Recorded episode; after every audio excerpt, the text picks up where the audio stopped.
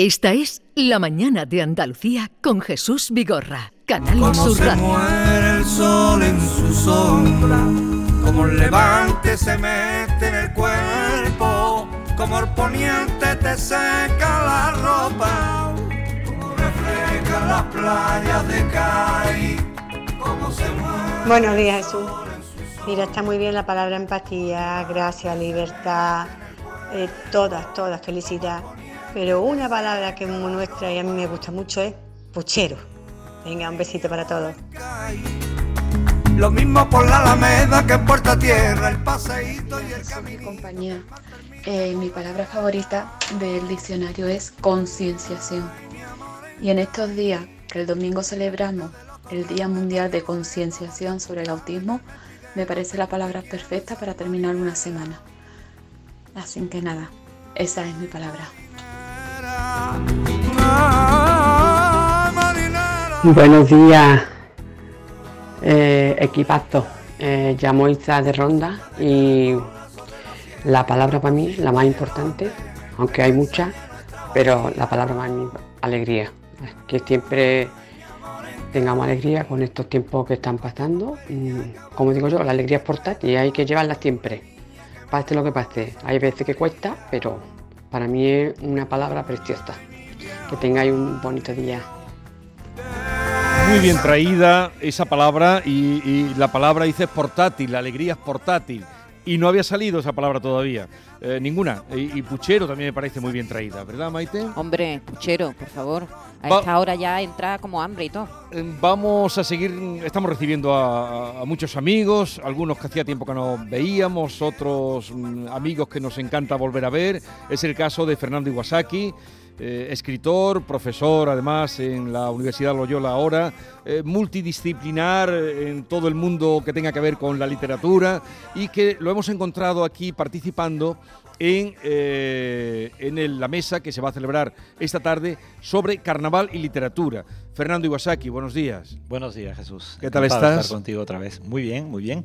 Pero esta mesa del carnaval es mi tercera, es decir, a- Ah, que llevas tres. he venido ya en plan de multiempleado. Por cierto, eh, La Sevilla sin mapa es tu último libro, ¿no? O- En España sí, pero en México han salido otros y en Colombia ha salido otro, en fin, donde se puede.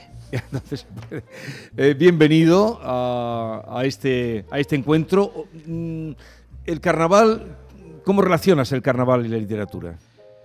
Yo voy a decir hoy dos cosas completamente distintas a las que voy a escribir. Eh, Yo voy a entregar un texto escrito que me voy a concentrar en los africanismos que se derivan del carnaval. Palabras como mojiganga, como bochinche, como mogollón, que son muy comunes en el habla andaluza, provienen del habla de los afroandaluces o de los afroamericanos, que por supuesto que estaban dentro de la sociedad y sus lenguas originarias africanas resuenan como un eco remoto, ¿no? Entonces a esas palabras también hay que darles su importancia. Pero a mí me gustaría hoy hablar, por ejemplo, de, Fernando Quiñones, porque Fernando Quiñones era un escritor eh, admirable, un, un hombre muy divertido. Él dio un pregón en 1980 que me gustaría hoy reivindicar. Entonces por ahí voy a tirar hoy día mi, mi intervención. Como han salido, ha salido el carnaval y ha salido palabras teatrales, la mojiganga, vamos a incluir en esta conversación a Ana López Segovia, eh, actriz, directora de Las Niñas de Cádiz, eh, buena amiga nuestra, eh, que además este año tiene el encargo de organizar los premios más. Ana, buenos días. Hola, buenos días. ¿Qué, ¿Qué tal estás? Pues muy bien, estresadilla, pero muy bien, muy bien, muy contenta de estar aquí en Cádiz y la verdad es que sorprendidísima, gratamente sorprendida por, por, por todo lo que se ha montado, lo bien que se está haciendo y, y el ambientazo que hay en la calle tan, tan culto y tan popular y tan maravilloso a la vez, ¿no? Oye, ¿qué aportarías a lo que a la mesa en la que va a participar eh, nuestro querido Fernando, eh, carnaval y literatura? ¿Qué relación encuentras tú? Yo, bueno, voy a hablar un poco de, en mi faceta como dramaturga, eh, cómo ha influido a la hora de escribir yo textos teatrales, cómo influye mi experiencia también como, como autora de carnaval, ¿no? Que, que es lo que he aprendido en todos estos años, no solo escribiendo, sino también escuchando Carnaval de Cádiz, cómo eso ha influido a la hora de escribir eh, eh, textos, textos dramáticos, ¿no? textos literarios, espe- específicamente literarios. Aunque bueno, para mí el carnaval es un género literario ya en sí. ¿no? Es que ella, Fernando, nacieron de un grupo de ilegales, hacíais, Sí. eh, cantaban y de ahí pasaron al teatro. Eh, Mm. De hecho, el primer espectáculo era Las Chirigóticas, Era así. eh, un espectáculo que era el carnaval puro llevado al escenario. Bueno, es que a mí me parece que eso es eh, lo legítimo, lo auténtico. Eh, Fernando Quiñones decía, y yo creo que con mucha razón, que la transgresión, la impertinencia, eh, la espontaneidad no se pueden subvencionar. Entonces tú, si verdaderamente quieres un carnaval que, te dé la pelea, pues tú no puedes tener a todo el mundo comiendo de un pesebre. Entonces yo creo que ese es un tema mu- muy interesante sobre el que se puede conversar. Entonces de la calle a, a- a, digamos, lo canónico, ese es el camino correcto. Fernando, te has quedado sin ir a tu tierra. Porque eh, hemos tenido a Roncayolo también hace un momento, le ha pasado lo mismo que a ti, no, ha podido, no has podido ir a tu tierra eh, por este cambio que ha habido entre Arequipa y Cádiz. Eh, te has quedado sin ver a tu familia, ¿cómo, cómo ha sido? ¿Te llevaste un chasco? Bueno, me, me llevé en todo caso una especie de, mm, en fin, este, fue un momento en el que dije, bueno, pues no podrá ser, pero ya será en otro instante. Entonces, estoy también gratamente sorprendido por cómo Cádiz ha podido en tres meses, teniendo en cuenta que estaba la Navidad, el Año Nuevo y los carnavales de por medio. O sea, de verdad, lo que se ha hecho aquí es maravilloso. Y la Semana Santa que se está montando, se están montando ya los palcos. No, yo ¿eh? a falta- esto- esto no. A falta de sombrero me quito el cráneo por lo que han hecho aquí en Cádiz. Fernando, tú tienes además una historia muy particular con la lengua, porque tu padre hablaba una lengua Hablaba un japonés del siglo XIX que desapareció. que ya. desapareció completamente. ¿Y, y nunca te habló en esa lengua? Yo deseaba que lo hiciera, pero mi padre durante años me ocultó que hablaba japonés. Yo descubrí que mi padre hablaba japonés en un corral de vecinos de Triana, cuando le presenté al traductor de Shakespeare al japonés, y se pusieron entre los dos a hablar y se pasaron tres horas hablando y yo mm, dije... no te bueno, pues enterabas este de no- nada, claro.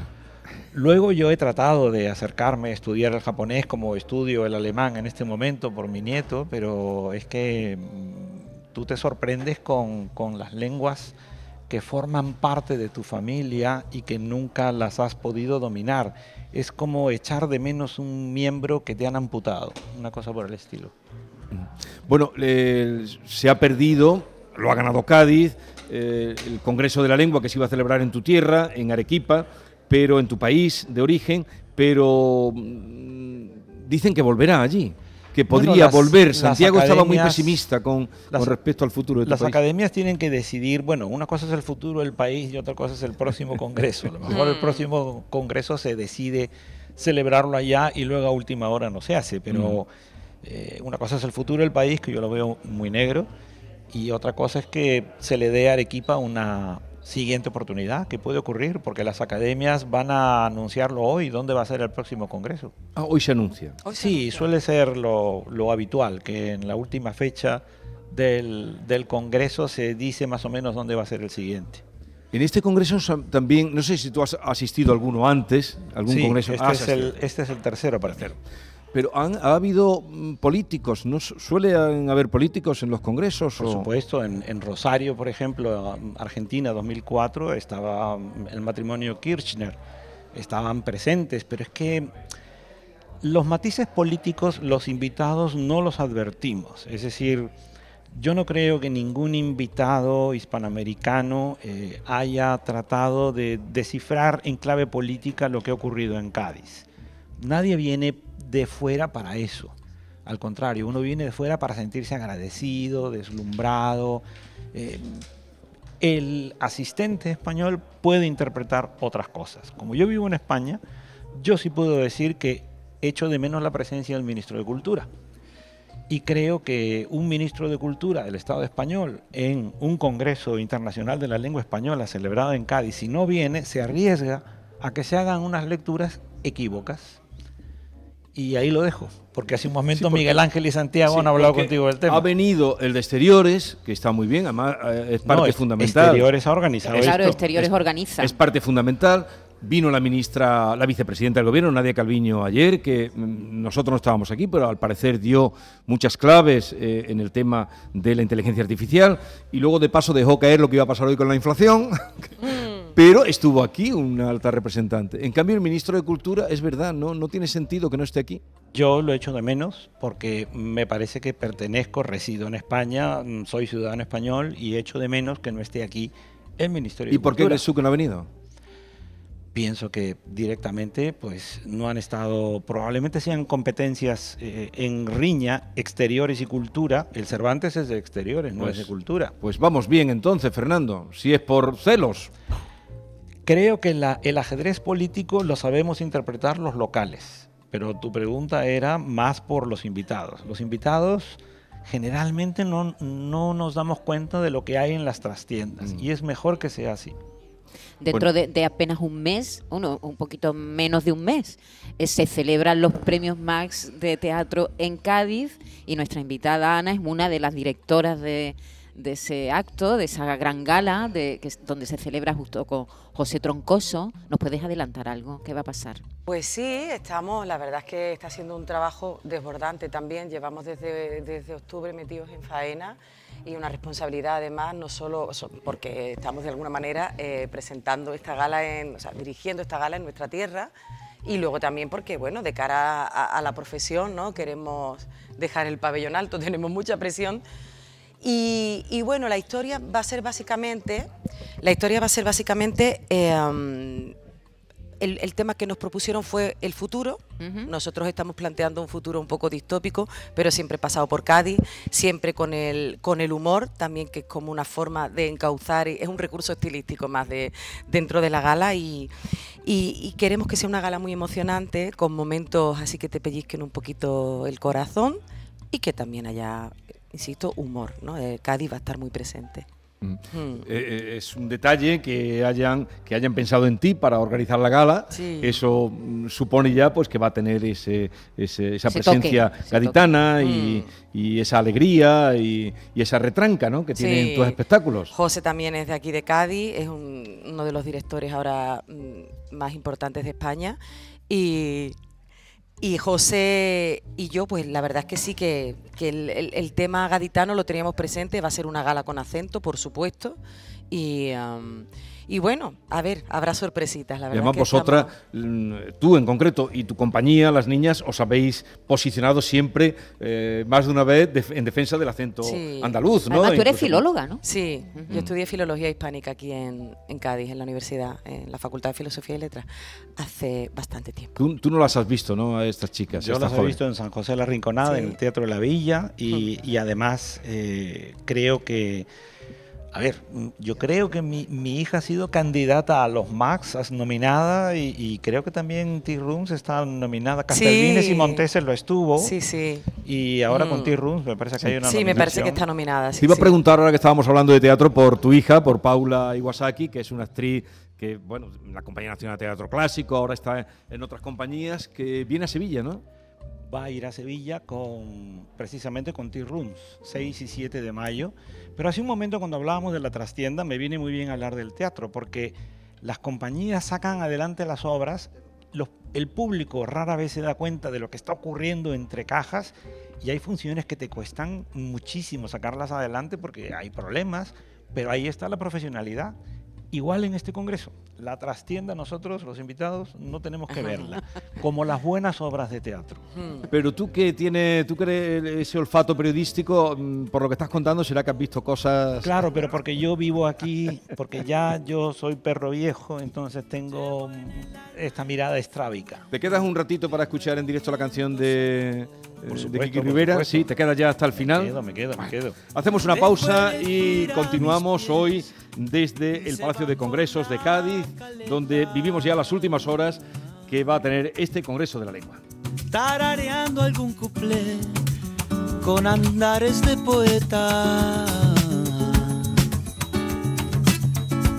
Mis amigos dicen que no soy el lacio de antes. Que miro el mar y una alegría se me cuela por levante.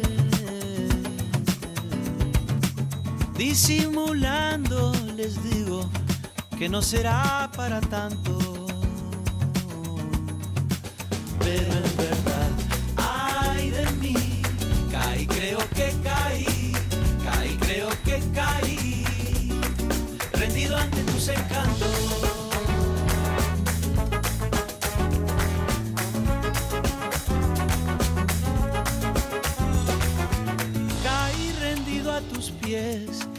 rendí tributo a tus besos. Esta es La Mañana de Andalucía con Jesús Vigorra, Canal Sur Radio.